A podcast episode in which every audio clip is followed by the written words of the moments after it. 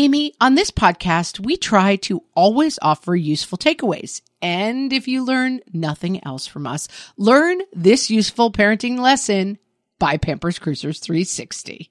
Pampers Cruisers 360 are the ultimate parent hack, the best diaper to use as soon as your baby starts standing or walking. Instead of ordinary diaper tabs, they have a unique 360 degree stretchy waistband that moves with your wild child. Pampers Cruisers 360 makes it so easy to change your baby, who probably doesn't stop moving just because they need a diaper changed. Just slide on to apply and away they go. And fear not, parents, Pampers Cruisers 360 offers an up to 100% leak free fit, and they just got even better with a new blowout barrier. Need we say more? For trusted protection, trust Pampers, the number one pediatrician recommended brand. Download the Pampers Club app today and earn Pampers Cash. Then redeem your Pampers Cash for exclusive Pampers coupons, savings, and rewards. Only redeemable via Pampers Club. Pampers Cash has no cash value. Welcome to Ask Amy from What Fresh Hell Laughing in the Face of Motherhood, solving your parenting dilemmas one question at a time. A member of our Facebook group asked, Any suggestions for the kid who loses everything?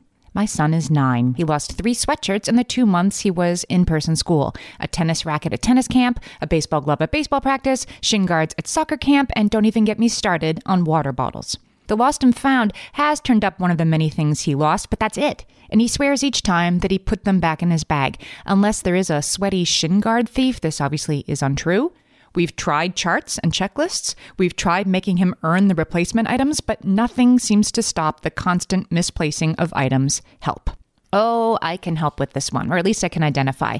All kids lose stuff sometimes. Some kids lose stuff all the time, and I have one of those kids too. Sometimes it's ADHD, and sometimes it's just a, a slower development of executive function of, you know, patting your pocket to make sure you have your car keys. It just comes more slowly. Jess Lahey, in her book The Gift of Failure, talks about natural consequences. And she gives the example of her son forgetting to bring a book report at school, and she didn't bring it up to school, even though she could have because she wanted him to suffer the natural consequences of forgetting, because that would make him remember next time. Sometimes that's true, and sometimes not. I take a slightly different approach to that and say if it's something you would do for your spouse, if your spouse forgot an important report and his office was on the way to your office, you'd probably drop it off. I would say if your kid is truly having trouble remembering things, which is obvious, then natural consequences don't really work. For kids who really have this executive function issue or who are slower to develop it, the natural consequences thing, well, now you don't have your costume for the play and everybody else does, does a lot to shame them and make them feel embarrassed. But anybody who grew up as one of these kids would tell you it didn't really help them remember better the next time. It just made them feel really, really embarrassed. So I would take the shaming out because it actually gets in the way. It's actually getting you further from your goal of having your kid take charge of this stuff and remember things more often. I'm not saying there should never be consequences, just, you know, choose your times. Right now, my kid who is forgetful is packing for a five day vacation that's going to be in a house that we are all going to together. I'm going to let my forgetful kid pack for vacation themselves. And if they forget something, we're in a house with other people, it's probably going to be okay sleepaway camp for three weeks, soccer tournament an hour away, I'm going to make sure that that person has everything they need. You should definitely keep up the checklists. Don't be discouraged if it's not one and done, if they don't work right away. They don't work right away, but they do work slowly over time. Model the checklists, talk about them, use them yourself. Make sure that checklist is not just there for the forgetful kid, which might make them feel shame if they have siblings who don't need the checklists. Everybody needs checklists. I'm modeling this right now with this packing thing. I have a checklist I print every time I have to pack because then I don't have to think about it, right? I talk about it with my kids.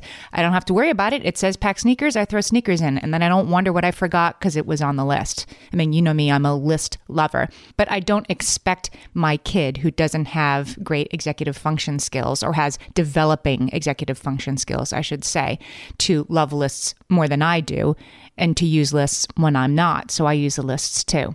Make sure the reminders are as unavoidable as you can make them.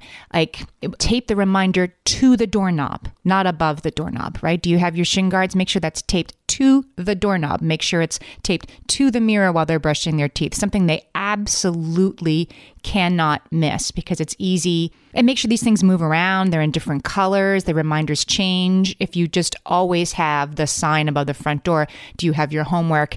That's going to become white noise after a couple days. You have to kind of move things around label everything. Every shin guard, every water bottle, there's a lot of good label companies, and you can get beautiful labels that you don't even have to iron them on clothes anymore. They just stay in. My kid, anything that costs more than the label would, which is like 15 cents, I label some of that stuff ends up in the lost and found anyhow. You were talking about your frustration with the lost and found, made me laugh because I had that frustration also. All manner of my kids' things, which were labeled, ended up in the school's lost and found. I ended up, of course, when you complain about something, you own the problem. So I ended up sort of reorganizing my kids' school's lost and found system for a time to make sure items were being distributed more often and more frequently to often the same five or six kids whose name was on the stuff. It just was all sitting in the lost and found. Carolyn Dalgliesh is somebody I love. She specializes in organization for sensory kids. I'm going to put a link to her website in the show notes. She has all kinds of ideas about how to organize this stuff in a way that the kid will latch onto and start to take ownership themselves. Because kids do well if they can. Your kid doesn't want to forget this stuff all the time. Continue the systems and the support this will improve over time. My forgetful kid now stops and checks for their phone before they leave someplace because we've left the phone a lot of places. And use those moments, right, when there are natural consequences to say, hey, maybe we should try this new system. Maybe we should have a checklist in the backpack at soccer so when you leave, you can make sure you have your shin guards too. But leave out the I told you so, leave out your exasperation to the extent that that is possible parent with your future relationship in mind and make sure you're leading with not, why do you always forget everything? But, okay, we're going to have a system, it's going to work, and we're going to keep trying. I know we're going to figure this out. Send us your parenting questions and we might answer yours next. Email us questions at whatfreshhellpodcast.com. Thanks for listening.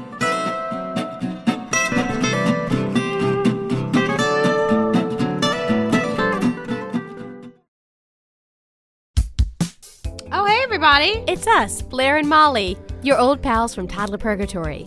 Two moms who are also actors, who are also creative beings, who sometimes feel stuck. And this is our new podcast, Unsticking It with Blair and Molly.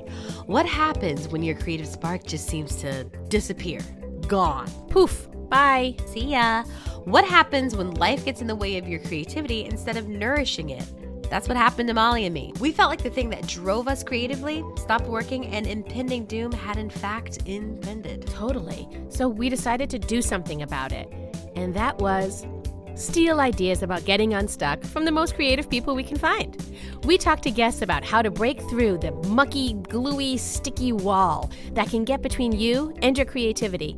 We hear about their journeys, their successes, their challenges, and even their bougie coffee shop orders. Mm-hmm. And we're not just talking Bob Ross type paint on paper artists here, though we talk to them too. We're talking to actors, creative directors, dancers, and people who are working hard to be their best creative selves in a world that can sometimes feel real uncreative. We all have something to teach each other, so let's steal their ideas together. Join us, won't you, as we deep dive into how to unstick ourselves from the life gunk that can get in the way of our creative freedom. Pandemics, school calendars, world events, lack of sleep. Oh, get out of their life gunk. And let's get back to your best creative self. Subscribe to Unsticking It with Blair and Molly. You're not going to want to miss an episode. Unsticking It with Blair and Molly, because sometimes life sucks.